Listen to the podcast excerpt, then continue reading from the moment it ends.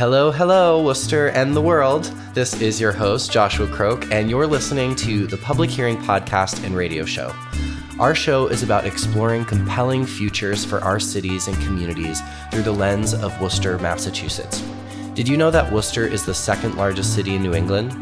As a gateway city with over 186,000 residents facing a lot of gentrifying attention, Worcester is not dissimilar to other cities facing similar challenges.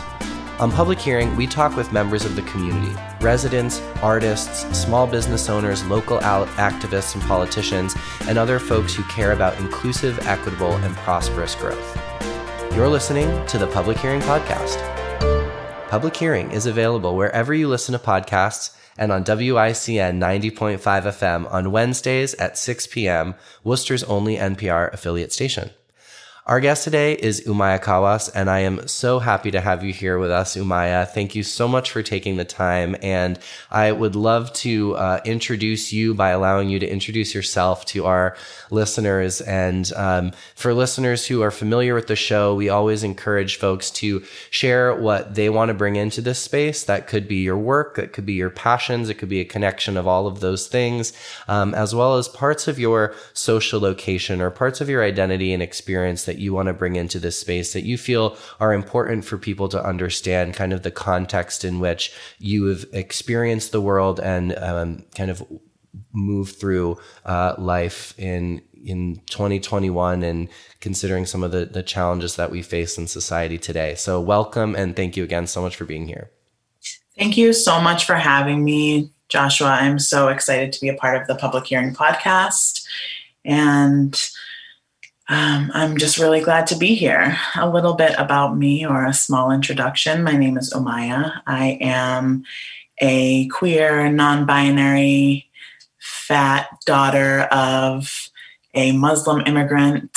Um, and I have spent much of my time in central Massachusetts, um, but I have traveled to the Middle East and many coastal regions of the United States and have been very lucky to have those experiences. Thank you so much. So, I'm going to start with a big question and then we'll go and allow that to take us where where it does. Um, what do you feel are some of the greatest challenges facing us in our time right now here in our local community, but also that might echo kind of more broadly. But uh, what are some of the, the largest challenges that you see in your life and in your, your work?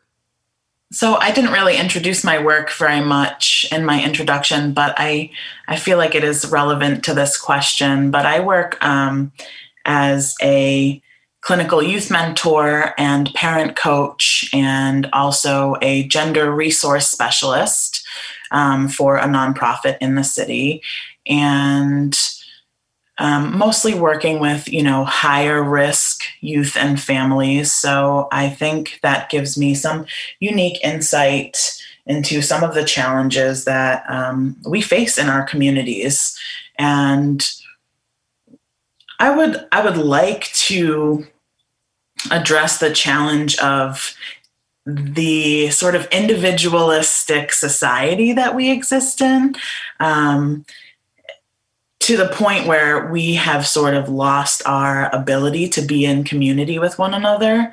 And, um, you know, I really believe strongly that it takes a village. It takes a village to survive. It takes a village to thrive. You know, we need um, our community we need that support. We need that love. We need people to hold space for us, and we need to hold space for others as well. Um, and I think we are really missing that. And as you mentioned, you know, in the beginning in the introduction, uh, Worcester is is facing um, some pretty serious gentrification right now which is just further uh, diminishing the ability to be in community with one another.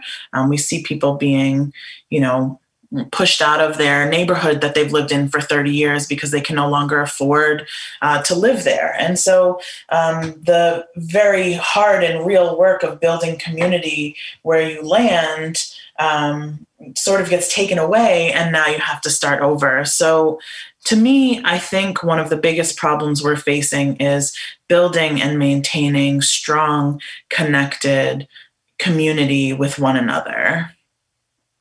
And so, what are some of the mechanisms that you feel really help support building that community back, or or really celebrating the connectedness of community? Because I think you're totally right in the individualism and that mindset of it's me versus you, it's us versus them. It is you know, and I think that there are some folks who might be listening to the show as well when we talk about gentrification and they're responses sometimes are like, well, what? You don't want growth? You don't want to see, you know, new businesses coming to the city? And like, no, that's not what anyone's saying.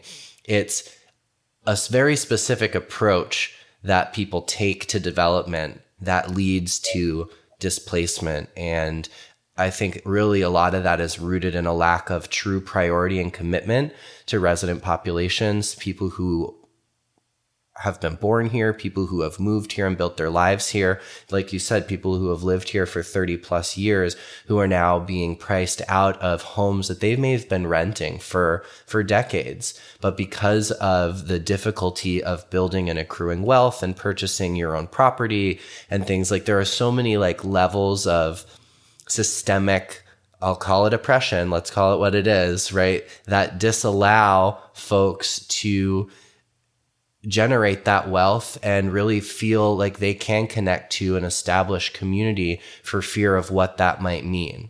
So I know I just said a lot there, but interested in your thoughts. No, absolutely. I think you touched on some really um, great points, and I, am you know, feverishly taking notes because I want to, um, you know, comment on them. And and and the first thing I want to do is clarify a little bit um, the difference between individualism and being able to exist as our authentic selves. Um, I believe firmly and wholeheartedly that um, we should be able to exist in a world where our authentic selves is good enough and is valued and is seen as worthy and um, and however we arrive, right, our, our, our bodies, our gender, our sexuality, um, to be valued in our community. And so I think that is different from individualism, you know, that I'm referencing when I say that's a problem that we have in our community is that um, individualism. And so I just wanted to clarify that a little bit and say that you know, when we're building authentic community in this way, and we're sort of saying, okay, we're going to um, acknowledge, hey, none of us are free if all of us aren't free, right? My freedom is tied to your freedom, and yours is tied to mine, um, and and so I think the, you know, and this is going to sound a little cliche, I think, but the tool that we need is empathy um, we need to be understanding of one one another. We need to um, be able to pause and validate each other's experiences because um, the way that you walk through the world and the way that I walk through the world are different in both how we see ourselves and how we see other people, and also how the world sees us. And so we have to account for that when we are um, acknowledging one another's experience. And I think that really takes a um, a learned skill of you know learning to be empathetic and learning to understand that um, and and you know i i hear you sort of touching on this um, like oh, you know, people might feel like, well, we're gentrifying because we want to see growth happen and we want to see prosperity happen in the city. But um, the truth is, if if your growth is pushing people in lower socioeconomic statuses out of their homes and out of their community that they have been in for a long uh, period of time or any period of time like that growth is just an illusion. It's not actually growth. It is growth based on looking at a small population of people. Um, and so when we take that idea and we say okay um, well now that everybody who lives here is you know a certain socioeconomic status or above uh, we see so much prosperity in worcester that's not really a um, accurate pool of information right? We're sort of we're missing out on so uh, many other factors. And so i think that's you know really important um, to to touch on there. I think if if you know if we're not viewing growth as the way that we all um, come up together all of us then it's not really growth. It's the illusion of growth by just taking a micro sample. Absolutely. And there is so much i think people in certain positions of authority in communities broadly but you know we talk in the lens of Worcester here, look at and leverage the power of silencing and not bringing forward the true experiences of folks here. And they have the ability to do that in a lot of spaces. And so there are some folks who like to walk with blinders and say, oh, you know, I'm here or I'm new to the city or I've moved into one of these nice new buildings and this is the type of space that I want to live in. And it's like, I don't understand why people wouldn't want to live in these spaces. And, you know, the, the piece that you're talking about, about building empathy, I think is so important. And, and you said something as well, which, you know, relative to like, no one is free unless everyone is free. And I feel like that's really hard for some people to wrap their minds around, you know, because they're like, well, you know, you could be in a, you know, add a couple stacks of privilege. I know that I grew up with a lot of that of, you know, well, I have this stuff, you know, I have this stuff that one would want. So is, is that really true? Like, is that, you know, if I'm not seeing oppression, and feel like I'm experiencing it. And I'll add the caveat of people not acknowledging or really identifying or recognizing different types of oppression that really echoes into all layers in our society. Um, but to the point of, of building empathy um, and also acknowledging like the power of silencing others, you know, how do we continue to move forward and elevate and amplify voices? So that they are heard and not just heard, but they are brought into spaces where decisions are being made and are, uh, you know, I don't want to say allowed because that's again like a very power dynamic term, right? But are able to come into space and claim their communities and what they want to happen in those and really drive the development and growth that they want to see in those spaces. Absolutely. I, and I'm yeah, I'm so just like in agreement with what you're saying. And I think there are a couple of things and a couple of sort of for me when I'm doing this work and you know a part of um, part of what I do with the Gender Wellness Initiative is to give workshops to different organizations on how to be better accomplices to LGBTQ uh, individuals with a focus on transgender and gender variant folks. You know, as myself, I identify as non binary, and um, we know, right, statistically, we know that the most marginalized communities um, are, you know, exists within the LGBT community. And so this is something that we want to have these conversations. And a few things that I always try to um, talk to folks about initially is like, let's get on the same page about what these terms mean.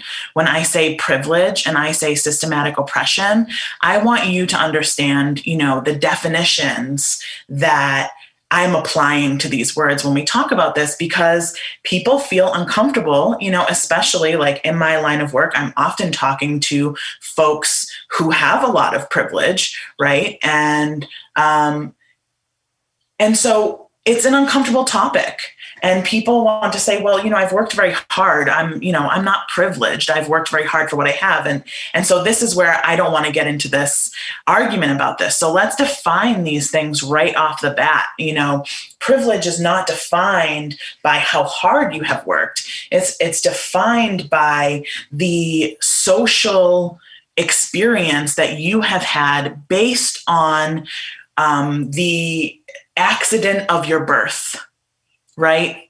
You it, you had no choice in the fact that you were born a white man a white assigned male at birth you know um, i had no choice in the fact that i was born a uh, you know person of color female assigned um, you know it's like these aren't things that we chose but they did set us up in uh, the world to experience it differently, right? And in the ways that we experience it. So that's something I always um, want to say before we get into this privilege conversation because it's nuanced. And I never want folks to be um, feeling like, I'm sort of targeting them in this way of like, well, I've had to work really hard and you're not acknowledging that. This is not about that.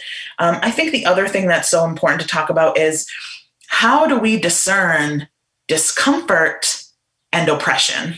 Right? Because when we have these conversations and people are uncomfortable, and it is typically the most privileged people who are uncomfortable, and that feels like oppression.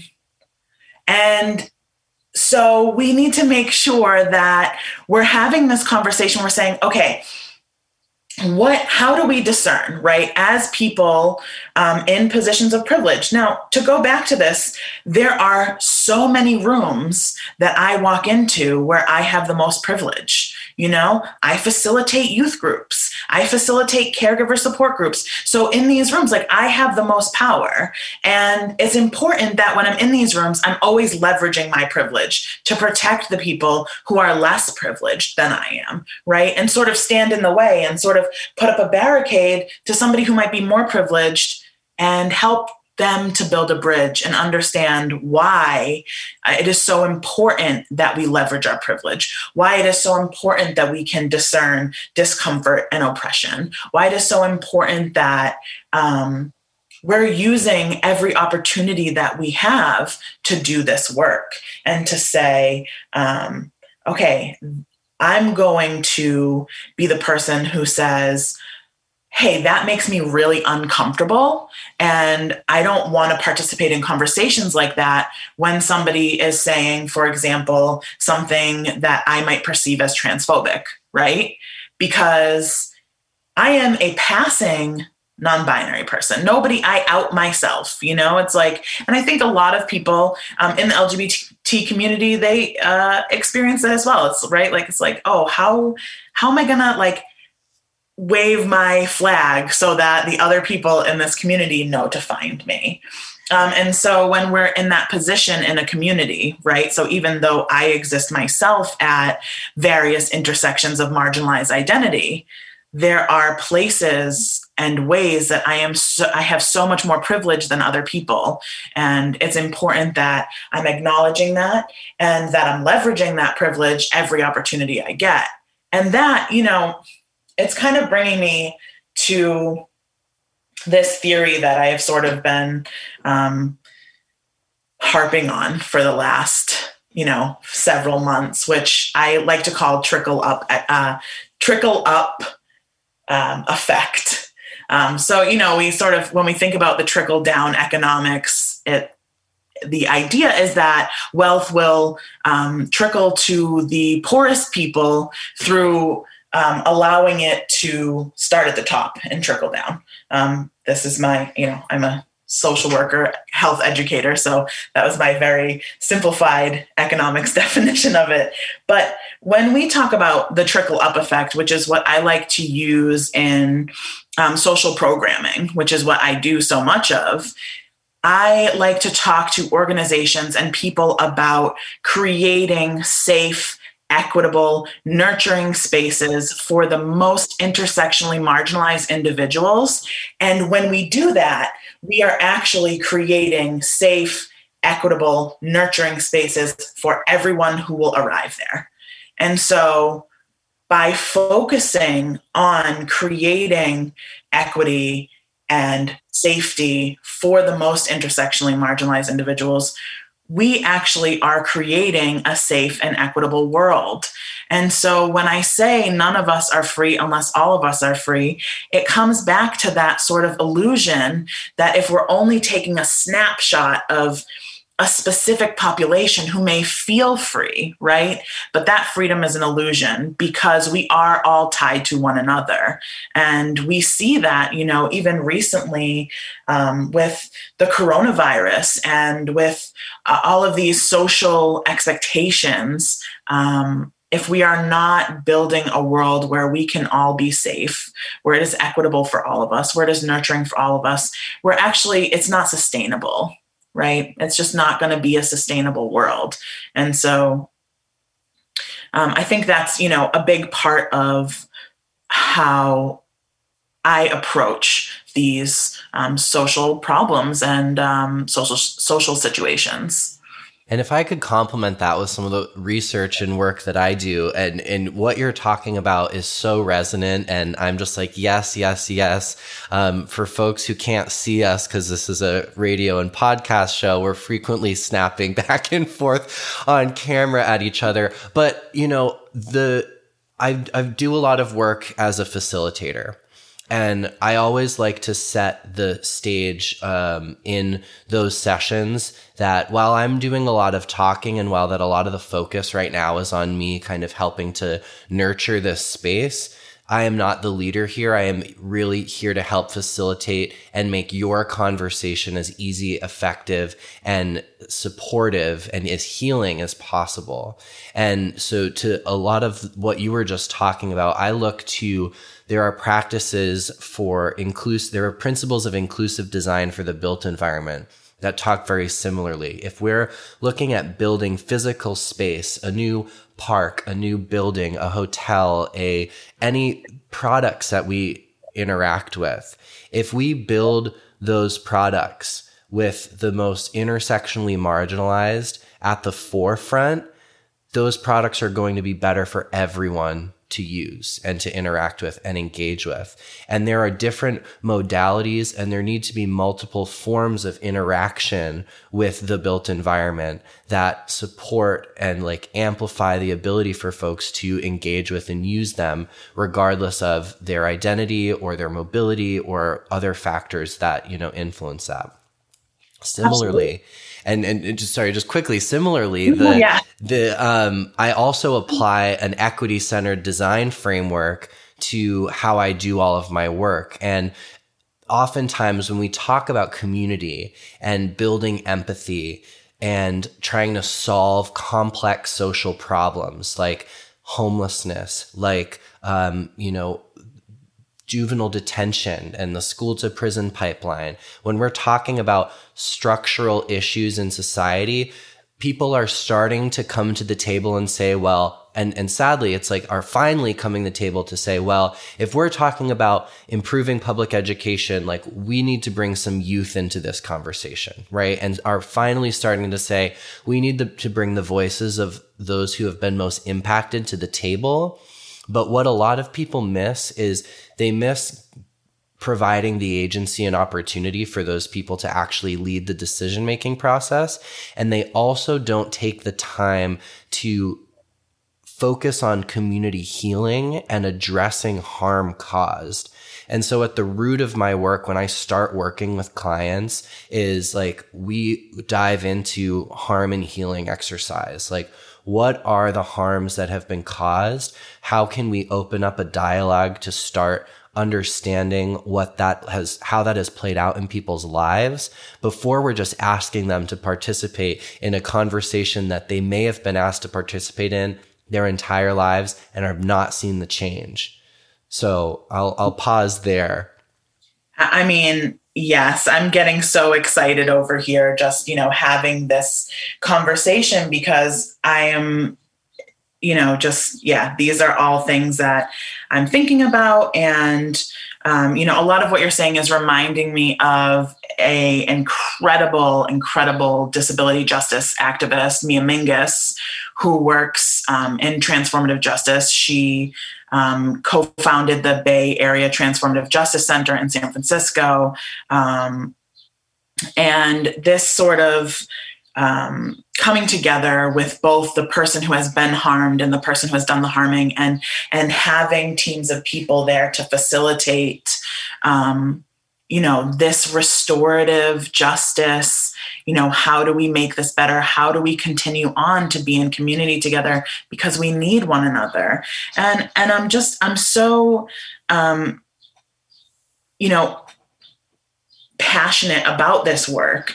And i think that the other thing that I feel like you really touched on that had me had my wheels turning and had me thinking was just giving people some in the room privilege you know being able to um, have a seat at the table and how can we acknowledge on a like more macro level how having this bigger pool of people who are now able to utilize these tools actually helps this tool um, progress faster um, and better, right? It becomes a more valuable tool because there are more minds looking at it. There are so many brilliant individuals who don't have the opportunity to be in the room. And by not opening up that space to them, we are missing out.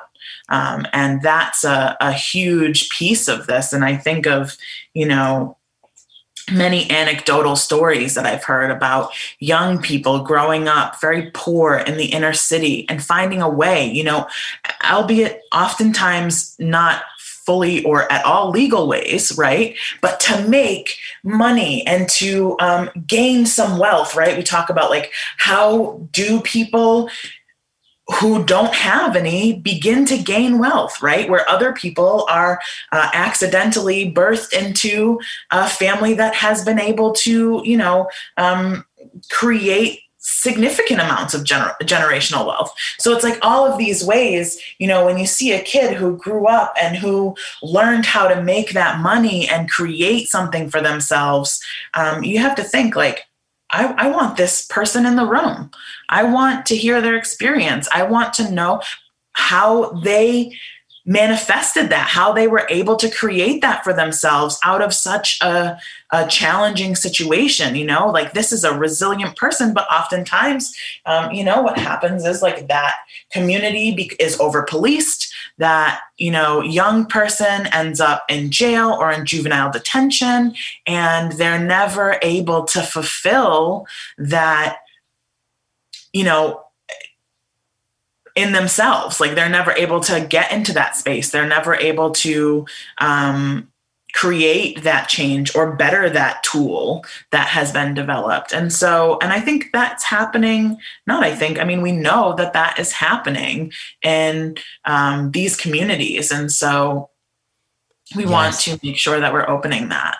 And to always challenge exceptionalism as an expectation.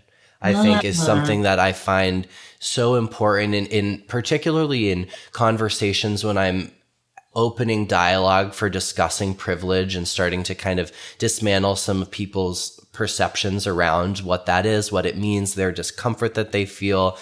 You know, especially when you get into a conversation about race and racism and racial justice, and folks say, you know, well, Barack Obama, we had a black president. So, like, there's no reason that anyone else shouldn't be able to, you know, and I'm cringing and gritting my teeth when I say this horrible term, but pulling themselves up by their bootstraps, which is literally like just think about doing that for a second. Like physically go and try and pull yourself up by your bootstraps. It doesn't make right, any it's sense. Not right? possible. It's not possible. Exactly. Also, Barack Obama was born into an immense amount of privilege. Right? Like we can say, yes, he is a black man. He has faced, um, you know, systemic racism and certain amounts of uh, marginalization, but he is also born into uh, a lot of intersectional privileges in that same way and so it's to to sort of use barack obama as well if one you know black man born in this position can get here every black person should be able to get here or you know you know, insert person of this race who has done it and, you know, the people of this race who haven't, right? It's, and, and so when I think about this too, right, it's like the idea of leveraging your privilege, the idea of assessing the room you're in. Um, it, if Barack Obama is in a room of Black trans women, he is literally the most privileged person there right? And I'm sure in a lot of other rooms that he sits in, you know? And so we have to acknowledge that it is not a one size fits all. Um, privileged or not privileged, right? It's intersectional and it changes based on the space that you're occupying. And so when we all are like, that should be the goal here is like, let's all examine our privilege in the spaces that we're occupying and make sure that we're leveraging it where we can. Because it's the right thing to do and because it's good for society i just think that that's you know it's it's not like this two-dimensional thing that we're looking at you know? It's situational it's happening and factors change right? So it's like your privilege can change based on things that happen to you. And so we have to acknowledge that as well. Um, and so Kimberly Crenshaw, who coined the term intersectionality back in the 80s, I recently heard her talk ab- about a definition that she's constantly asked so regularly to kind of redefine because people want to build structures and constructs and frameworks around intersectionality and and she kind of challenges that by saying intersectionality is like a prism in which we are looking at outcomes that we might not understand because of a variety of different factors. Right. And that's paraphrasing. That's not quote, like word for word, but I've thought that that was really powerful because that also helped evolve my um, perception of intersectionality and like how to better talk to folks about what that is. And when we're talking about different layers of privilege, you know, wealth privilege, white privilege, celebrity privilege, like I talk about time privilege, like the ability to dedicate large amounts of time to things generates different outcomes, right? Like, so there's so many different layers to privilege. And so I appreciate you like providing that frame. I want to because I know that we're going to come back into this and it's going to come full circle. But I want to talk a little bit about your work with youth. Um, it's something that is very near and dear to my heart, something that I, as a non binary queer person who navigated a lot of fam- familial conflict, coming out and coming out multiple times and in different ways uh, over many decades now. Um, you know, hearing a little bit more about your work um, and you know how you really work with individuals like on that individual level? You know we do a lot of work. Um, i work predominantly now. You know when i started i was just working as a youth mentor um, and as i grew in my role and also in myself right the more authentic i became the more I started to come out. I was um, something of a late bloomer, if you will, and and for many good reasons. Um, but when we work with young people, we set a treatment plan. We set some goals. Um, and now my work predominantly around working with you know LGBTQIA plus youth. A lot of times, our goals are starting right at self esteem and self worth right? Building um, these young people up, teaching them how to love themselves, teaching them that um, they don't have to be exceptional to be worthy, that their being is exceptional, and that their loving themselves and being who they are is a radical act of resistance. Um, in this world. And that is exceptional in itself.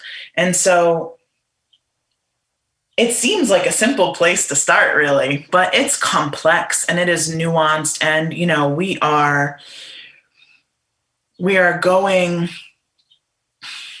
against years and years of internalized um, you know, as you said, sort of the isms or all of the intersections of marginalized identity, right? So, um, internalized homophobia, internalized transphobia, the things that they have heard about people like them that they now believe about themselves.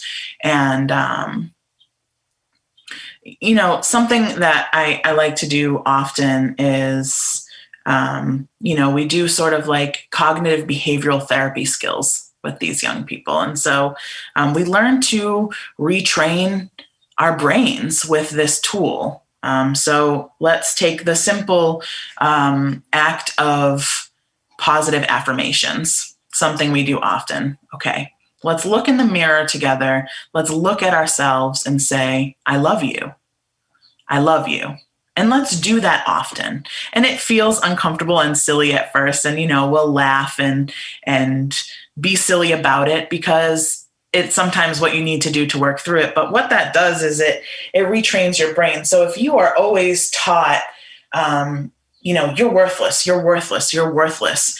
Immediately, when you're having an automatic response to a challenging situation, that's like a highway in your brain. Those neurotransmitters travel very fast right down that you're worthless road.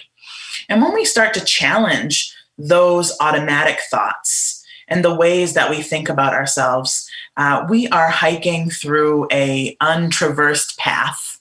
And so it is slow going and it does not feel easy. But the more and more we hike on that path, now a trail is created and eventually that becomes your highway. That becomes the automatic thoughts. So when we have a young uh, a younger kiddo or you know an older kiddo um, who is needing to work on their self-esteem and their self-worth we're hoping to uh, build highways for neurotransmitters out of untraversed paths we're hoping that we can change this automatic self-talk um, from something that brings them down to something that affirms them. And a lot of times I tell parents, you know, when I'm doing the work with them, your uh, voice and the things that you say to your child becomes their inner voice. It is what they hear when they arrive at a challenging situation. That is what is in their head. And, you know, what do you want them to hear? What do you want your uh, kiddo to hear when they are in a situation that is challenging or dangerous or um, maybe they haven't been in before you know? Do you want them to hear you are worthless? Or do you want them to hear uh, you are loved and you don't have to do anything that you don't want to do? Or you know you can do this. You're great. You're powerful. You have got the tools to handle this situation. So well, we try to do a lot of reframing and you know as as you know josh there's a lot of young people in the lgbt community who don't have necessarily parents in their corner but if they have a supportive adult we're having this conversation with them. Um, if it is me i'm having this conversation with them. You know hear my voice when you get to that situation. You got this. And also you don't have to do anything that feels uncomfortable. So if you feel like you need to get out of a situation you can walk away. And so we look to change those sort of um, roadmaps in the brain to to help young people survive a world that is um, sometimes pitted against them you know? And and i bring this statistic up as much as i can because i think it really resonates with folks. And you know i always lead with if you do youth work you work with lgbtq youth. You don't need to know that you might never have an interaction with or a conversation with one of those youth where they expose that part of themselves to you, which is something to reflect on possibly.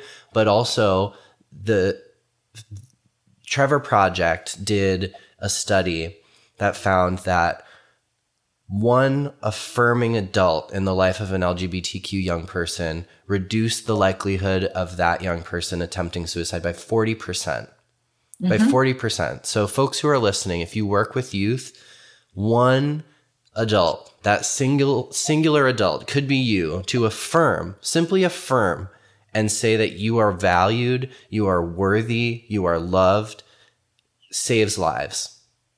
And just to expand on that because this is also something that I use in every workshop that I do.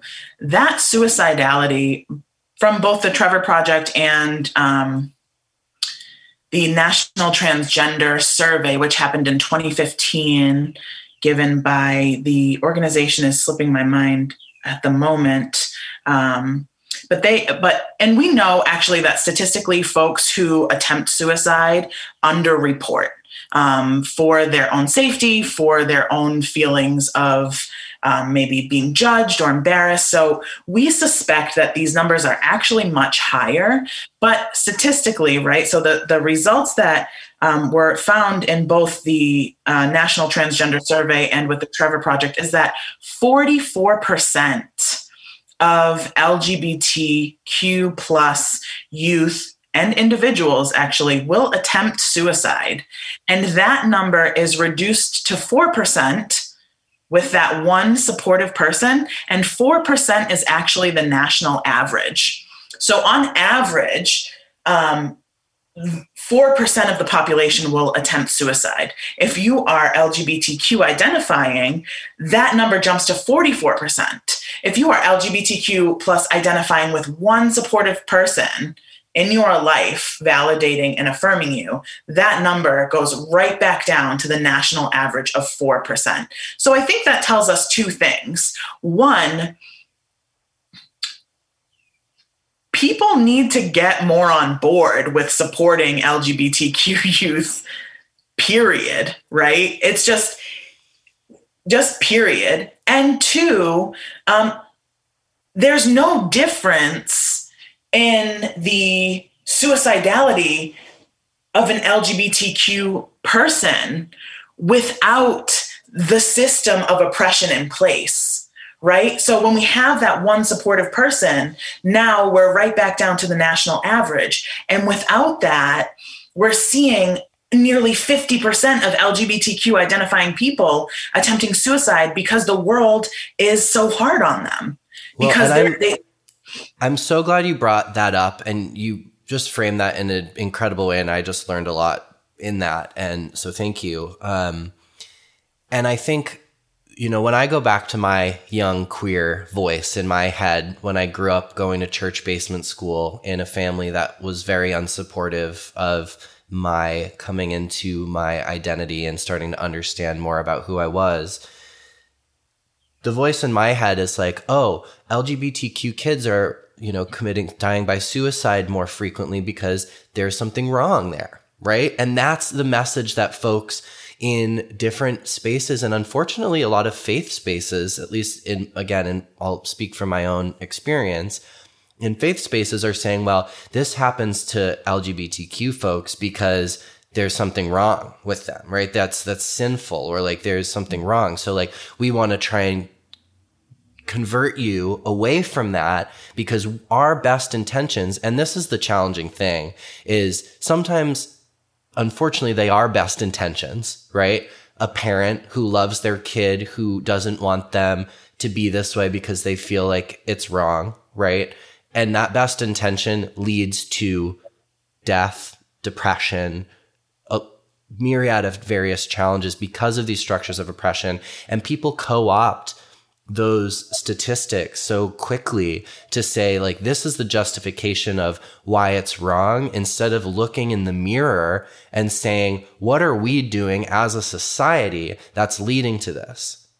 Right. And this comes back to that discomfort versus oppression right? Ha- um, you know being able to hold space for that uncomfortable conversation instead of saying this is wrong or you know this is um, uh, an individual problem instead of a, a you know product of the societal problem. And so that is huge. And you know it, it, your story really resonates with me josh. I mean i similarly and you know in a lot of ways i grew up in an extremely liberal family um, but my dad is a uh, muslim immigrant and my mom was born in this country but um, is also Lebanese.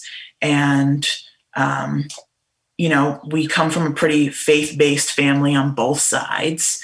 And my parents never appeared very homophobic to me, except for like anybody could be gay, just not not my kids. You know, it's like, oh, we got to love and accept everybody, but we have a very strict standard of what we expect you to be And I knew that from a very young age, what my parents expected of me.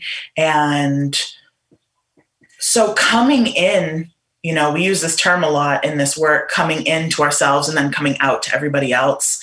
Um, the process of coming in for me was so traumatic and damaging because I knew that there was something wrong with me. You know, I was sure that I could um, just figure out how not to be who I was. And I spent so much time and energy trying to figure out how not to be who I was that I really lost myself. And I never had the opportunity um, to to grow up as who I was. You know, I never had the opportunity to experience life as a young person or as an adolescent or even as a young adult truly as who I was. I was always fighting that person. I was always, um, you know, afraid of that person making their way out of me. I was afraid of the repercussions of that.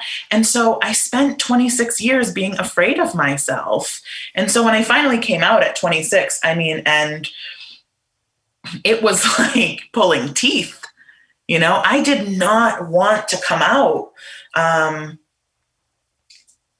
but it was like at 26 years old, I was finally allowed to be who I was, but I was a child because I didn't have that opportunity. You know, I didn't know how to be who I was. I didn't have those experiences of being a younger person and making those mistakes and figuring out who I am and what my boundaries are and what I like and what I don't like and and so that is a shame. You know, it's a real shame that that people uh, myself included and and maybe yourself included, you know, we we didn't have that opportunity to experience who we were to grow to love who we were you know and and i see it happening to a lot of young young people today especially you know young trans kids um, coming out being met with you know a lot of um, violence right? And not necessarily physical violence, but sometimes, but just a lot of violence towards who they are and saying, okay, I, I don't want to be that anymore. I'll do anything not to be that. And and so when we look at it from that perspective, it's like one, when people are like, uh, like, is trans just a phase? And I'm like, well, maybe, but like we encourage exploration in so many ways. Why don't we want people to explore who they are within their gender identity and their gender expression, right? It's like there's that part. And then the other part is, you know, nobody would choose this also. It's like if I had a choice, I would do the thing that I tried to do for so many years because I didn't want to risk losing my community. You know, I didn't want to take that. I, and this is, you know, really comes back full circle to this like importance of community and this importance of empathy and this importance of leveraging our privilege. Um, but it's like I would never risk all these things. I spent so many years trying not to risk all these things because they were so valuable to me. I would never choose this. And when I came out, my dad said to me, you know, my mom had passed, so I really um, had to come out to my dad, and he was like, "Are you sure?" And I was like, "Dad, I am so sure." And and he was like, "How? Why?" And I was like, "I really, I don't know." And I tried really hard um, you know, not to be this. Like, this is an inevitable thing. This is a life or death thing for me. Like, it is inevitable. If I am not who I am, I am not alive. And so I am choosing to be who I am. And I hope that you can join me. And it did take many years, but, you know, I will, in the event that he listens to this, I will give him a shout out of coming around. and you know so much love for that but but truly i mean nobody chooses to to be trans. And and i read an interesting statistic which um, was that you know in the early or late 1800s early 1900s only 1% of people um, were left-handed. But being left-handed was punishable. Like you would get beat for being left-handed and they would switch your pencil in your hand so that you would be right-handed. And once they stopped doing that it turned out now it's like 10 to 12% of the population is left-handed. You know it's and, crazy that you bring that up. I my kindergarten teacher switched my writing hand constantly and i'm right-handed and like i am perfectly fine writing right right-handed but honestly like i would pick up crayons with my left hand start coloring and it would be placed in my right hand. Yeah. you know and i'm 30 years old right? You know, so not so that long ago not that long ago you know and the same for my brother who was you know 28 every time he was a lefty and my parents would switch it to his right hand. So for whatever reason, this was happening. Well, now all of a sudden, when they stop switching um, the hands, now it's like, oh, it's not 1% of people who are left handed. It's something like 10 or 12% of people who are left handed. And so when people say things like, um, you know, well, only 1% of the population has ever been trans. So how is it now that, you know, trans people are, it's like the new fad. It's like being gay in the 90s. It's like, well, no, but even though the space is still not as safe as we would like it to be, it is safer to come out in this world. And so people are taking that opportunity to do so. And so now we're seeing, you know, those percentages of you know amount of trans people increasing. And like it's not a phase it's just that the world has evolved into a safer place. I don't want people to misconstrue that as the work is done and we're a safe place because we know it's not a safe place but it's a safer place and that is allowing people some space to come out to live their authentic life to find community um, and to survive long enough to talk about it right? And to not right. be in the closet about it for years and years and years. Right. Well and we have like three minutes left and i could go on so so long. So i want to share and uh, extend a lot of gratitude and appreciation for you sharing some of your story and it resonates so strongly with me and how um, and some of my experience. And when we talk about going back to the, like the privilege conversation and things. You know, I've had conversations with folks in my family, and even it's challenged me to look at the type of privilege that I hold. Like, I can walk into a boardroom dressed as a white man, right? And I can present that way and hold that privilege. And at the same time, not want to be alive because of how much it's challenging who I am internally. And it's, I, I give this talk now on like, you know, I have a beard and I wear heels and the difference of how I've been perceived and experience like professional, personal, social situations as the, you know, handsome white man and the very queer question mark person and it's really really you know it's that's a whole maybe another time for you and I to get into another episode about this. But to round out and the next like 2 minutes and I'm going to pose a big question. So you can you know share like a minute or two of thought on this and then maybe a dot dot dot to be continued. But when you talk about CBT and like healing and working with young people, how might we apply that on a community wide level to realize that change and that hope for more empathetic, together, community based growth? I mean, this is, you know, this is the big dot, dot, dot, right? This is it. How do we do that? We have to be willing to learn. We have to be willing to leverage our privilege. We have to be willing to acknowledge the spaces that we have privilege in and leverage our privilege there. We have to be willing to be empathetic to people who maybe we don't want to be empathetic towards. And we have to be willing to, as a community, honor one another's experience. And I think that is a really big challenge. And, you know, something that I always say to people is that um, white supremacy and the patriarchy, right, it hurts everybody. And that includes white men, right? And this, and, and so when we talk about privilege in this way that white men sort of sit, or people who appear to be white men sort of sit at the top of that hierarchy. I just want to highlight that that hierarchy sucks and it sucks to be at the top of it, you know, because there's no freedom there in expressing or in understanding yourself or in um, being authentic because you have to fit this specific mold as written by you know society and so i think it's really comes down to um, being willing to learn and grow together and be empathetic of each other's experiences and be willing to continue to do that work. You know, it's not one workshop or one podcast or one lesson, it is continued growth. And it is something that we have to put effort into, just like we put effort into making a ton of money. Boom.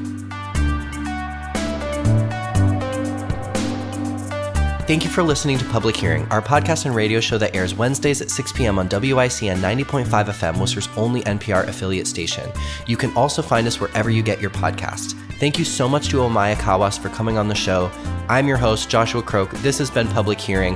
Public Hearing is created and produced by Action by Design. Our audio producer is Giuliano D'Orazio. Thank you to Eric, Molly, and Sean, who also support the production of Public Hearing. And as always, thanks for listening.